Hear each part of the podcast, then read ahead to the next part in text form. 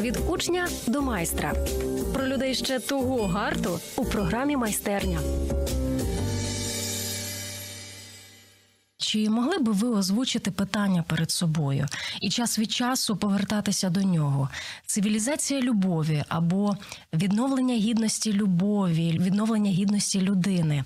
Чи це для вас про Україну? Е, Якщо відповідь так, то це утопія, чи це майбутнє, чи можливо ви скажете, що це реальність, у якій я живу, яку я намагаюся творити. А поки ви думаєте над цим, я хочу представити нашу гостю, яка в цьому живе, яка у цьому розвивається. Це комунікаційниця Карітас Спес Україна. Тетяна Калініченко. Таню, я тебе вітаю. Привіт. Привіт. З того моменту, коли я почала за тобою стежити, або коли ми десь перетиналися, я помітила, що ти завжди вибираєш такий вектор або шлях, назву це так, великої місії.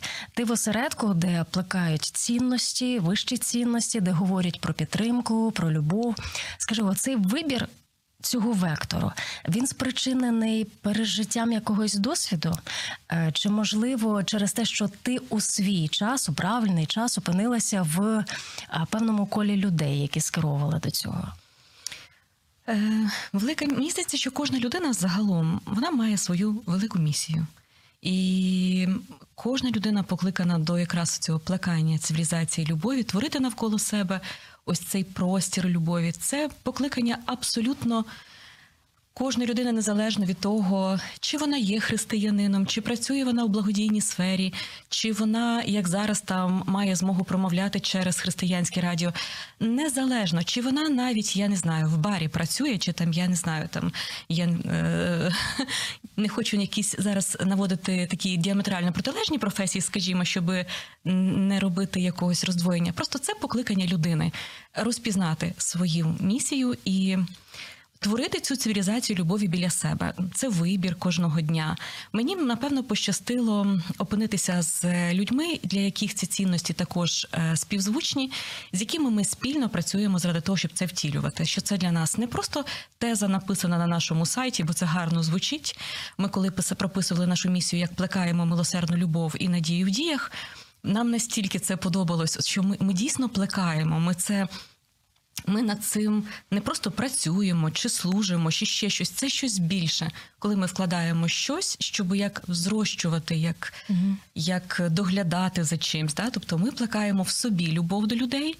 І намагаємося ось створити цю цивілізацію любові навколо себе. Милосердя і благодійність це синоніми чи це протилежні явища і такі штуки. Залежно, е, якщо не вдаватися в якусь лінгвістику і поняттійні якісь такі е, моменти. Ну я я тут сижу не як лінгвіст, скажімо, я сижу як людина, яка втілює ці поняття в, в життя.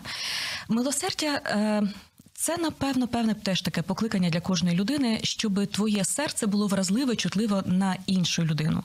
Що ти не закриваєшся тільки на себе, що ти не тільки, скажімо, варишся в своїх проблемах, потребах, і там твоє коло бачення, да, твій горизонт, та він впирається тільки там в твої потреби, там чи потреби твоїх близьких.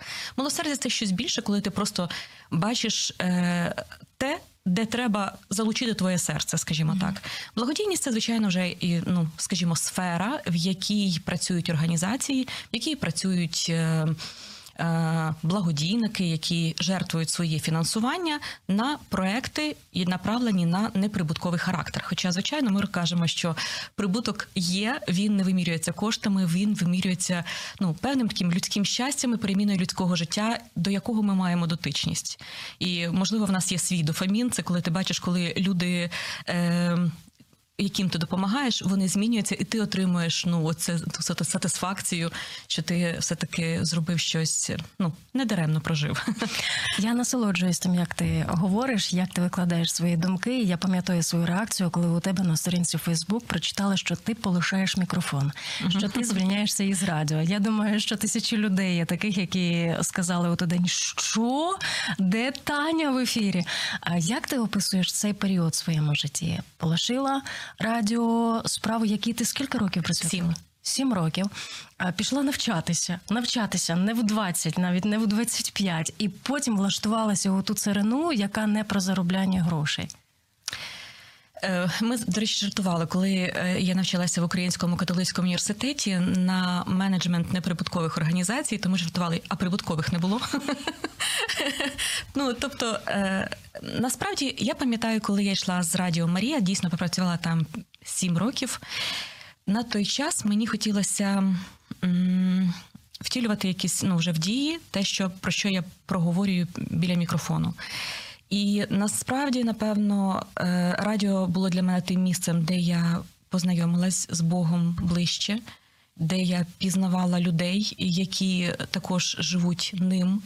І потім мені захотілося бути е, в, ну, скажімо, таким дієвим інструментом е, в тій справі, про яку я так довго говорила, скажімо, да?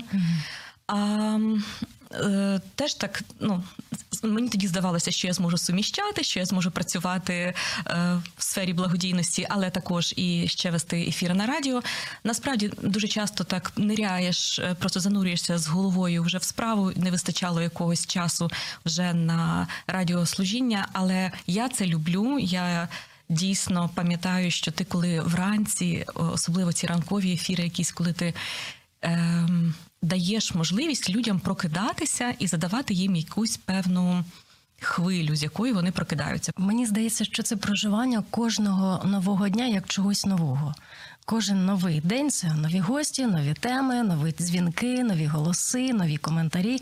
Але я думаю, що твоя робота в Spes, в дечому від цього певна річ, що відрізняється, але мабуть, що ви кожного разу, коли допомагаєте людям. Е, Стикаєтеся із чимсь новим і втручаєтеся вже допомогою, тільки не словесною, а матеріальною, там іншою, психологічною, втручаєтеся в життя інших людей і задаєте їм цей ритм. Думаю, що небагато таких е, моментів, які прям дуже сильно відрізняють твою попередню роботу із Карітасом. З приводу ось цього нового е, в ідеалі, напевно, так. Але щоб уявити собі роботу загальної організації, ти маєш свій сектор відповідальності. І напевно для польових менеджерів, які кожного дня бачать людей, е, живих людей в потребі, коли вони мають змогу спілкуватися, коли вони ем, для них зміна більш відчутна. Коли ти працюєш здебільшого в офісі і тільки маєш певні виїзди, коли ти працюєш там з донорами, з партнерами, коли ти е, працюєш з паперами, з великою кількістю звітів і того всього, тому. Можливо, ця динаміка менш відчувається, але тримають тебе насправді ті цінності, бо ти розумієш, що означає цей звіт, або що означає ця таблиця, або що означає цей текст. Що це не просто, я не знаю, там кількість символів про на тему.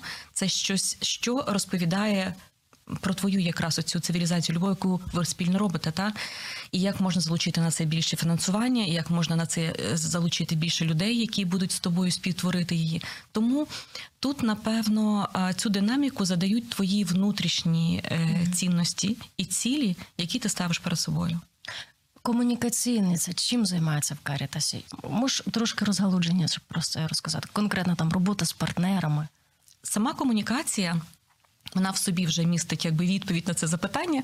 Це налагодження певних зв'язків між різними секторами, між організацією і партнерами, між організацією і донорами, між організацією і, наприклад, сектором тим же NGO, які стають потенційними партнерами, або на кого, скажімо, ти е, приглядаєшся, між бенефіціарами, тобто це між людьми, які є в потребі, і тим, що робить твоя організація, да, твої організації, фактично. Так само, як е, комунікація внутрішня, зовнішня. Ну тобто, це цілий величезний пласт. Якщо про неї говорити як, як в проєкті майстерня, та то це насправді може. Навіть майстер-клас вийти, тому що ти говориш про наприклад, як будується внутрішня комунікація, як налагоджуються зв'язки між командою, як вибудовується, е, скажімо так, корпоративна культура, до якої теж відноситься робота комунікаційниці. І назовні комунікуєш ти про роботу організації, як ти теж можна вважати, що ти. Ем, певним чином керуєш такими певними хвилями, да? ти як русло можеш надавати думкам про організацію, або, або е, скажімо, е, несеш ту інформацію, яка така важлива для людей, які в потребі, несеш її зрозуміло, доступно, так щоб людина могла дійсно отримати допомогу. Тому насправді це така ціла е, цілий океан, який Я би не, не там покупатися в океані і е, дати нашим радіослухачам майстер-клас, оскільки чому? Е, Бо я не знаю, мабуть, кожен третій українець, можливо, я помиляюся, він в цьому задіяний. Він в якийсь спосіб допомагає, донатить, шукає кошти, якщо не для себе, то для своїх родичів, або якщо він не залучений в якусь організацію, то і ще якісь є випадки. І от цікавий, знаєш, який момент? Я думаю, що ти з цим стикаєшся досить часто, коли ти чуєш оце слово, та я жертвував, та я допомагав. Уже зараз часи не ті, вже і кишені он з дірками. Як от вдихнути, е, дати друге дихання ось цьому потоку, коли ти знаєш, що гроші треба, що війна не закінчилася, що горе є, лихо є, людям потрібно допомагати, а люди втомилися від того, щоб спонсорувати це, допомагати фінансово. Насправді, коли ми говоримо про якесь спонсорство або залучення себе, це милосердя та в дії. Е, Воно не тільки полягає в, наприклад, там відданні своєї десятини, чи пожертвам фінансовим, чи те, що ми говоримо зараз, донати малі, великі. До речі, теж дуже цікавий момент, коли ми. Ем, е, я для себе якраз цього року, минулого року, скажімо, да, я відкрила от сенс цих малих донатів, тому що мені здавалося, що коли я жертвую велику суму, от я знаю на що я жертвую, кому я регулярно переказую кошти. І для мене це було якби ну нормально. Але коли в мене цієї великої суми вже забракло, мені було соромно пожертвувати, наприклад, там 50 гривень або 100 гривень. Мені здавалося, ну це якось взагалі. Але коли, наприклад, е, хто з тим стикався, хто він хто. Персональні якісь там банки, пожертви е, оголошував на збір на це, та то ви напевно теж бачили, що донатять і по 20 гривень, і по 10 гривень. І насправді загальними цими малими донатами, які посильні, мені здається, абсолютно кожному, бо ну 10 гривень, я думаю, що це на сьогодні той номінал, який здебільшого люди можуть пожертвувати, та навіть якщо кишені з дирками, навіть якщо втома і так далі. Головне, щоб вони бачили якусь конкретну ціль, заради чого вони це роблять. Конкретна ціль е, на сьогодні. Е, Ми розуміємо, ну тобто я б хотіла трошки розширитись е, в цій відповіді не тільки про свою організацію, бо ми здебільшого працюємо з великими донорами, з великими ну з партнерами, які здатні зафінансувати величезні проекти, які можуть е, покривати там е, велику кількість людей, їхні потреби закривати ну в цілому. Та коли, наприклад, е, відбуваються якісь е, надзвичайні ситуації, наприклад, там вибух на Каховський ГЕС, і ми оголошували збірку загальноукраїнську. Ми на той час е, тоді звернулися до. е, Просто по парафіях, просто до е, людей, які мали дали можливість фактично їм е, пожертвувати щось або принести якусь річ, яку ми описали, що потрібно, щоб допомогти людям, які безпосередньо постраждали від вибуху на Каховський ГЕС. Але коли, е, наприклад, говорити взагалі за е, культуру благодійності або культуру милосердя, або культуру донатів, наприклад, то на сьогодні я би хотіла навіть трошки ширше сказати не тільки за свою організацію, тому що у нас насправді в Україні є дуже багато сфер, які потребують нашого залучення. І якщо говорити про фінансові донати, то це сфер, ну їх більше ніж достатньо. Ми допомагаємо військові, ми допомагаємо персонально комусь з тих, хто з наших там родин, знайомих і так далі, е, або має якісь там поранення, або мають втрати. Ми допомагаємо сім'ям. Ну тобто, ми розуміємо, що кожен з нас персонально має якусь, е, ну скажімо. Оця емпатія, на що він включається. Хтось взагалі не знаю, там розчарувався в чомусь, але але все рівно він читає історію, не знаю, вибуху, наприклад, на Солом'янській площі в, в Києві, і е, люди залишились без житла. Були просто оголошені банки зборів е, на е, оплату житла. Людям і вони включалися теж. Тому тут кожен для себе сам вирішує. І зараз я кажу ще раз, не, не як від організації Caritas Spes, кажу просто як від, від громадянки. Кожен для себе щось знаходить. Але наше милосердя воно не тільки обмежується донатами і нашими коштами. Якщо людина не має фізично а, що пожертвувати, тому що в неї немає можливості купити там, не знаю, там найнеобхідніше дітям чи, чи ну така скрута економічна, наша молитва вона завжди є тим, що реально діє, і це не менш матеріальне, як ми бачимо потім по проявах, ніж навіть ті кошти, які ми віддаємо. Наш час піти і послужити, наприклад, з тим самим е, вибухом на Соломінській. Є чати в телеграм-каналі, коли люди просто вписуються в той мурашник і приходять, не знаю, поприбирати скло, бо, бо поприбирати ці згарища, бо переносити на тому холоді страшному, бо це якраз морози такі вдарили на початку січня, і е, люди просто вписувалися на те, щоб піти послужити, навіть коли в тебе немає коштів пожертвувати грішми. Тому е, питання тільки в тому, чи людина для себе дає відповідь, заради чого вона це робить, для чого? Чи вона ставить це суспільне благо або спільне благо як найвищою цінністю? Ем, тому що коли ти ставиш перед собою взагалі питання цього спільного блага, як великий, ну скажімо, як ем, квінтесенція твоєї любові, ем, яка може проявитися в добро для іншого, ну то звичайно ти будеш щось діяти і будеш сам для себе вибирати різні способи, як ти будеш це втілювати. Можна малювати середньостатистичного українця? Я зараз е, вловила таку ниточку, що ти говориш не більше. Більше аніж свою залученість до Карітасу. Ти говориш більше як про себе твоє серце, яке належить Україні. От яким ти бачиш зараз ту людину, яким допомагаємо?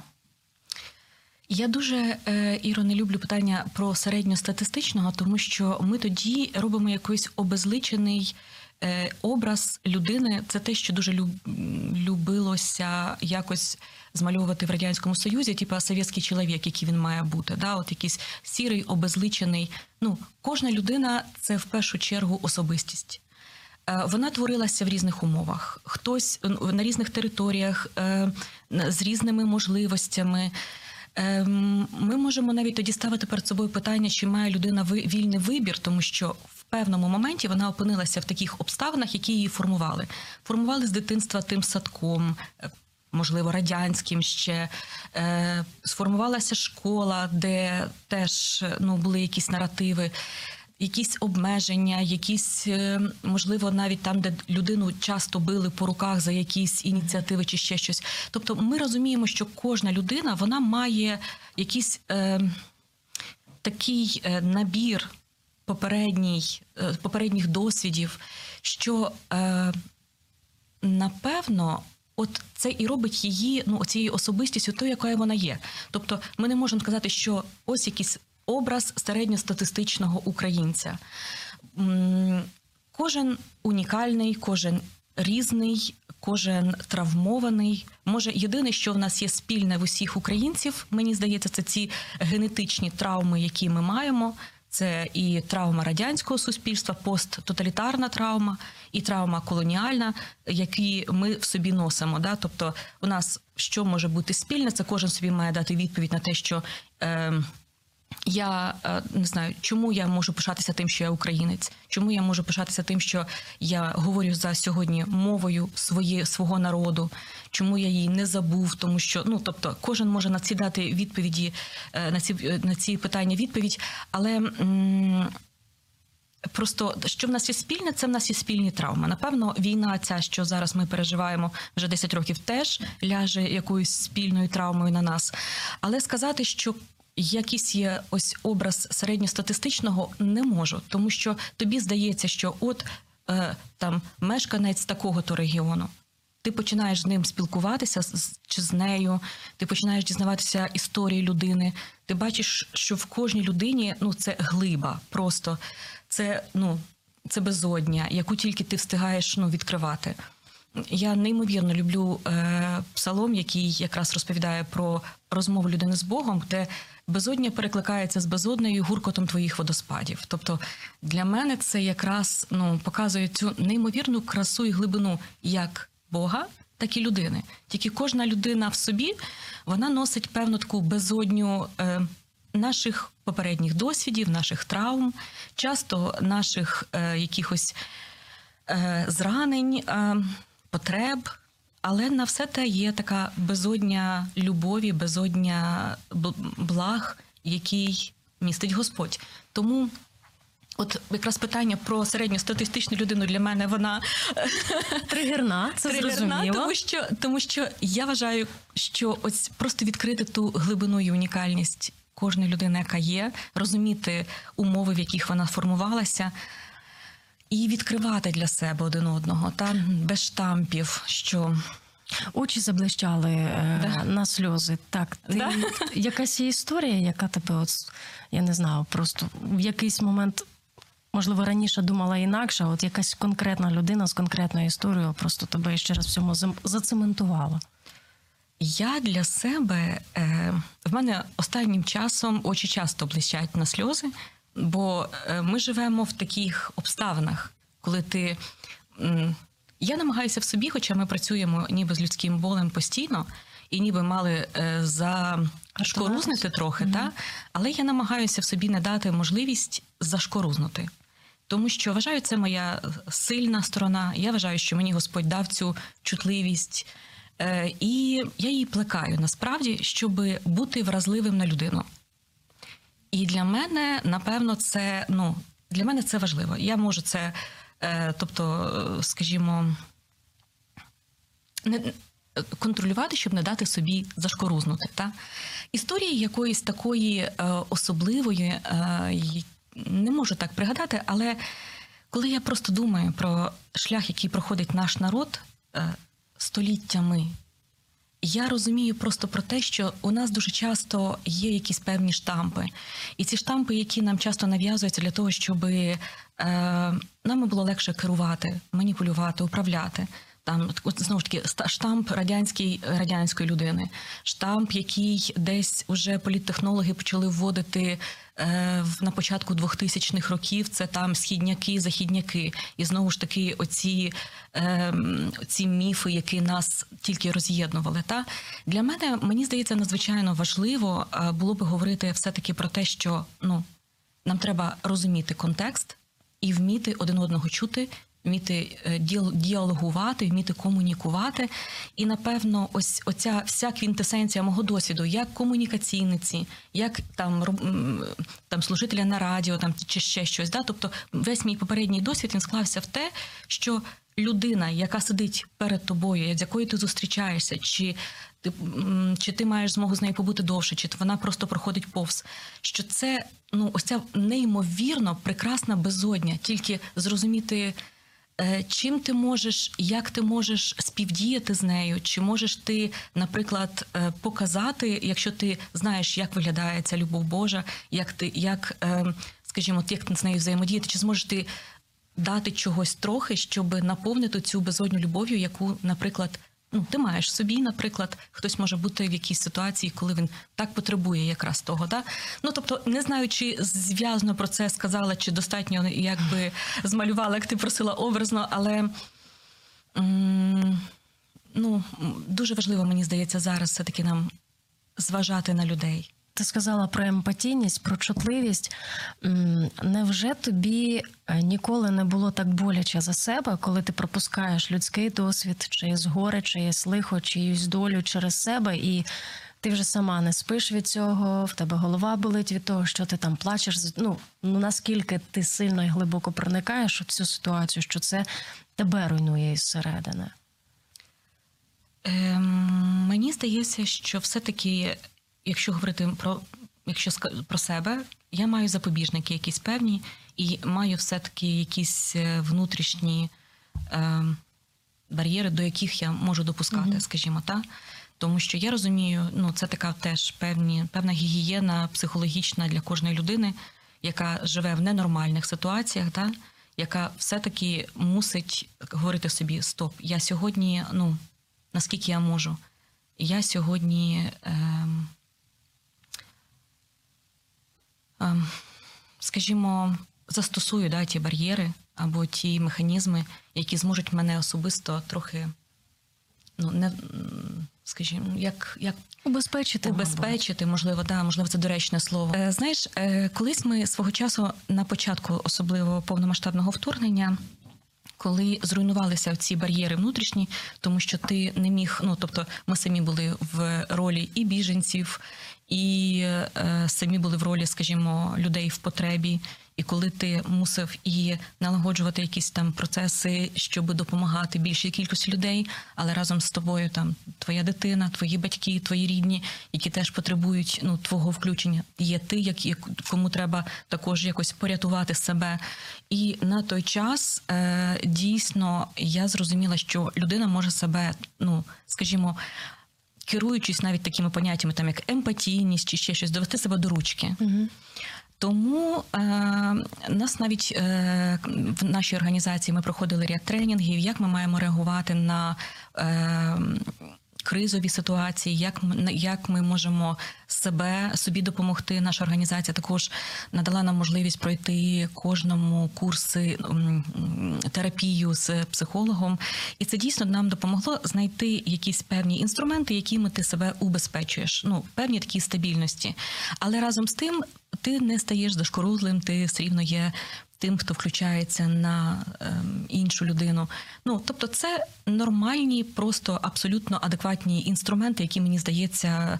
Е, Доступні кожній людині, просто про них треба дізнатися, сказати. Тому, якщо можна комусь зараз в цьому ефірі навіть щось побажати, то побажати пройти гарну терапію з психологом можна абсолютно, мені здається, кожному. Кожен просто собі може знайти свою свого терапевта своїми е, методами і отримати ті інструменти, коли він може сказати блок, поставити для того, щоб він був стабільний емоційно, психологічно і фізично, бо це все дуже взаємопов'язано. А от з приводу такого моменту, е, коли, до прикладу, е, перші волонтери, е, медійники е, почали потрапляти в бучу і бачили картини до яких не були готові. Навіть ті із медіа, хто, наприклад, там кримінальним правом займався, хто всі ці жахи, можливо, раніше колись в якихось дозах бачив, але тим не менше до цього ніхто не був готовий. Як ти вважаєш, працюючи в організаціях, неважливо в якій конкретно, яка спрямована на допомогу людям в їхніх бідах і лихах, наскільки, коли ти йдеш в цю організацію працювати, потрібно бути готовим до зустрічі із болем? Чи проводяться от ти і там була, і і ти бачила, і туди входиш? Чи проводиться із співробітниками ем, е, якась робота для того, щоб підготувати цю людину до зустрічі саме з болем? Ну, в нас, як в Caritas Пас Україна, у нас перше ми підписуємо певні кодекси. Це така як. Е, Е, проходимо тренінги, які нас вчать взагалі співпрацювати з людьми, тобто і в тому числі бути відповідальним за, е, е, скажімо, навіть ту зону, ну, навіть як сказати вірніше, бути відповідальним за людське життя, до якого ти є дотичним. От угу. так буде напевно навіть коректніше. І звичайно, нас вчать е, співдіяти з людьми, особливо в екстрених ситуаціях, чи там, чи в коли людина в потребі, коли людина в, в в кризі. Але разом з тим, звичайно, ця е, війна показала нам такі випадки, до яких напевно важко бути готовими. Коли наші працівники з P Житомир Е, вони в'їхали в Бучу. Якщо я не помиляюсь, на четвертий день, коли тільки вона була деокупована, і тільки коли вже і в перший день, коли туди впустили гуманітарні організації, тому що на початку туди могли входити тільки військові, це ще були зачистки, і все таке. І е, ми говорили з сестрою Францискою. Вона вона з отцем Віталієм якраз в'їхали в Бучу з гуманітарною допомогою. Сестра ще вела таке е, фотослужіння, і коли ввечері я їй зателефонувала, вона сказала: якщо можна, я е, зможу говорити завтра. Тому е, скільки би нас не вчили, скільки би, скажімо, ми не проходили якихось там тренінгів, не підписували якихось кодексів поведінки і не були якихось натреновані як фахівці в сфері. Коли ми зустрічаємося з е, людським болем, звичайно, ну знову ж таки, ти не можеш не реагувати. Питання тільки в тому, щоб нас вчать реагувати так, щоб ми не нашкодили людині, з якою ми співдіємо. Е, Я також пам'ятаю, коли приїжджав кардинал Конрад Краєвський в е, Україну, і коли він е, з допомогою поїхав до Ізюму і якраз став свідком ексгумації тіл в Ізюмі. І на той час е, він, е, я це вже читала з статті про візит Конрада Краєвського, коли він сказав, що він бачив е, там в місті, що він був в місті неймовірної, ну, неймовірного болю і трагедії, але разом з тим, що те, як робили це люди, які ексгумовували ці тіла, що йому це нагадало, ніби він був на якійсь месі, що така повага до, до, до людини, до її гідності навіть після смерті. Що в цьому місті, де могли бути, е, скажімо, там якісь матюки, крики, прокляття, не було зронено жодного зайвого слова, і це все відбувалося в якійсь тиші і пошані до людини. Тому мені здається, що ну, до кінця, скажімо, ну ніхто не робот, ніхто не може бути там не, натренований настільки, щоб там абсолютно коректно повести себе в ситуаціях криз, абсолютної кризи чи там абсолютного болю. Але разом з тим, напевно, ми маємо якісь певні інструменти, як ми діємо як професіонали. Також ми маємо певні інструменти, як ми діємо як християни, що там, де безсилі уже наші якісь навички професійні, ми можемо просто в тиші молитися за, за тих, е, кого ми бачимо, і ну, якось так. А якщо що би ти порадила, якщо людина хотіла би мати отаку підмогу інформаційну, вона не підписує ніякого кодексу, але їй часом вона сама розуміє, що їй бракує знань у тому, як комунікувати із людьми, тими, які переживають біль, як і що говорити, коли людина втратила свою близьку. Де це черпати, якщо воно у тебе не на поверхні, якщо ти не такий прямо емпатичний, усе розумієш, ти не такий чутливий, ти просто людина. Але хочеться бути людиною з великої літери. Ми сьогодні не один раз говорили гідність людини. Що би ти порадила? Мені здається, що зараз е, за останні ці два роки повномасштабної війни. Було дуже багато різної інформації, які вже навіть там в різних таких формах абсолютно доступних, типу там рілси, якісь картинки і так далі, які якраз вчать нас бути е, нетоксичними з людьми, з якими ми зустрічаємося. Не тобто, щоб наша нав- навіть, бо кожен свою емпатичність він може по-різному. Е, проявляти. Хтось може вважати, що він, я не знаю, е, дає якісь поради там, чи якісь обіцянки, чи якісь там чи розраду, але насправді він тільки шкодить своїми діями. Тому напевно, ну тобто я не є психологом, просто ну, є комунікаційницею, звичайно, але від психологів отримувала е, навіть там десь е, листаючи стрічку там чи інстаграму, чи там чи.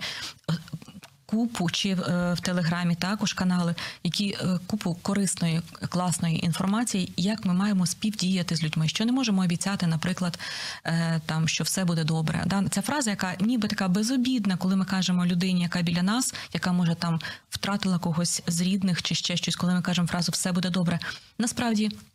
Ми не можемо, ми маємо мати відповідальність за своє слово, не можемо говорити того, чому ми не можемо бути впевнені, або якщо людина втратила свого е, е, там рідну людину, а ми кажемо, все буде добре. Для кого добре? Як це буде добре? Звідки ти можеш знати, що так воно буде? Тобто відповідальність за свої дії, за свої вчинки, за, за свої емоції. Ну тобто, якщо кожен з нас буде мати цю відповідальність, то певно, що найменше будемо ранити людей, які навколо нас. А якісь е, інструменти і поради, їх ну насправді хто хто бажає їх дійсно можна зараз відкопати навіть з такими е, пунктами, де не треба читати багато букв. е, Просто пунктами е, для себе мати якісь підказки.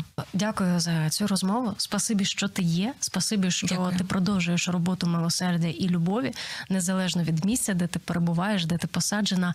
І говоримо до наступних зустрічей, бо є дуже багато питань по комунікаціям, по спілкуванню, про тому, як правильно говорити, щоб тебе почули. Дякую. Дякую.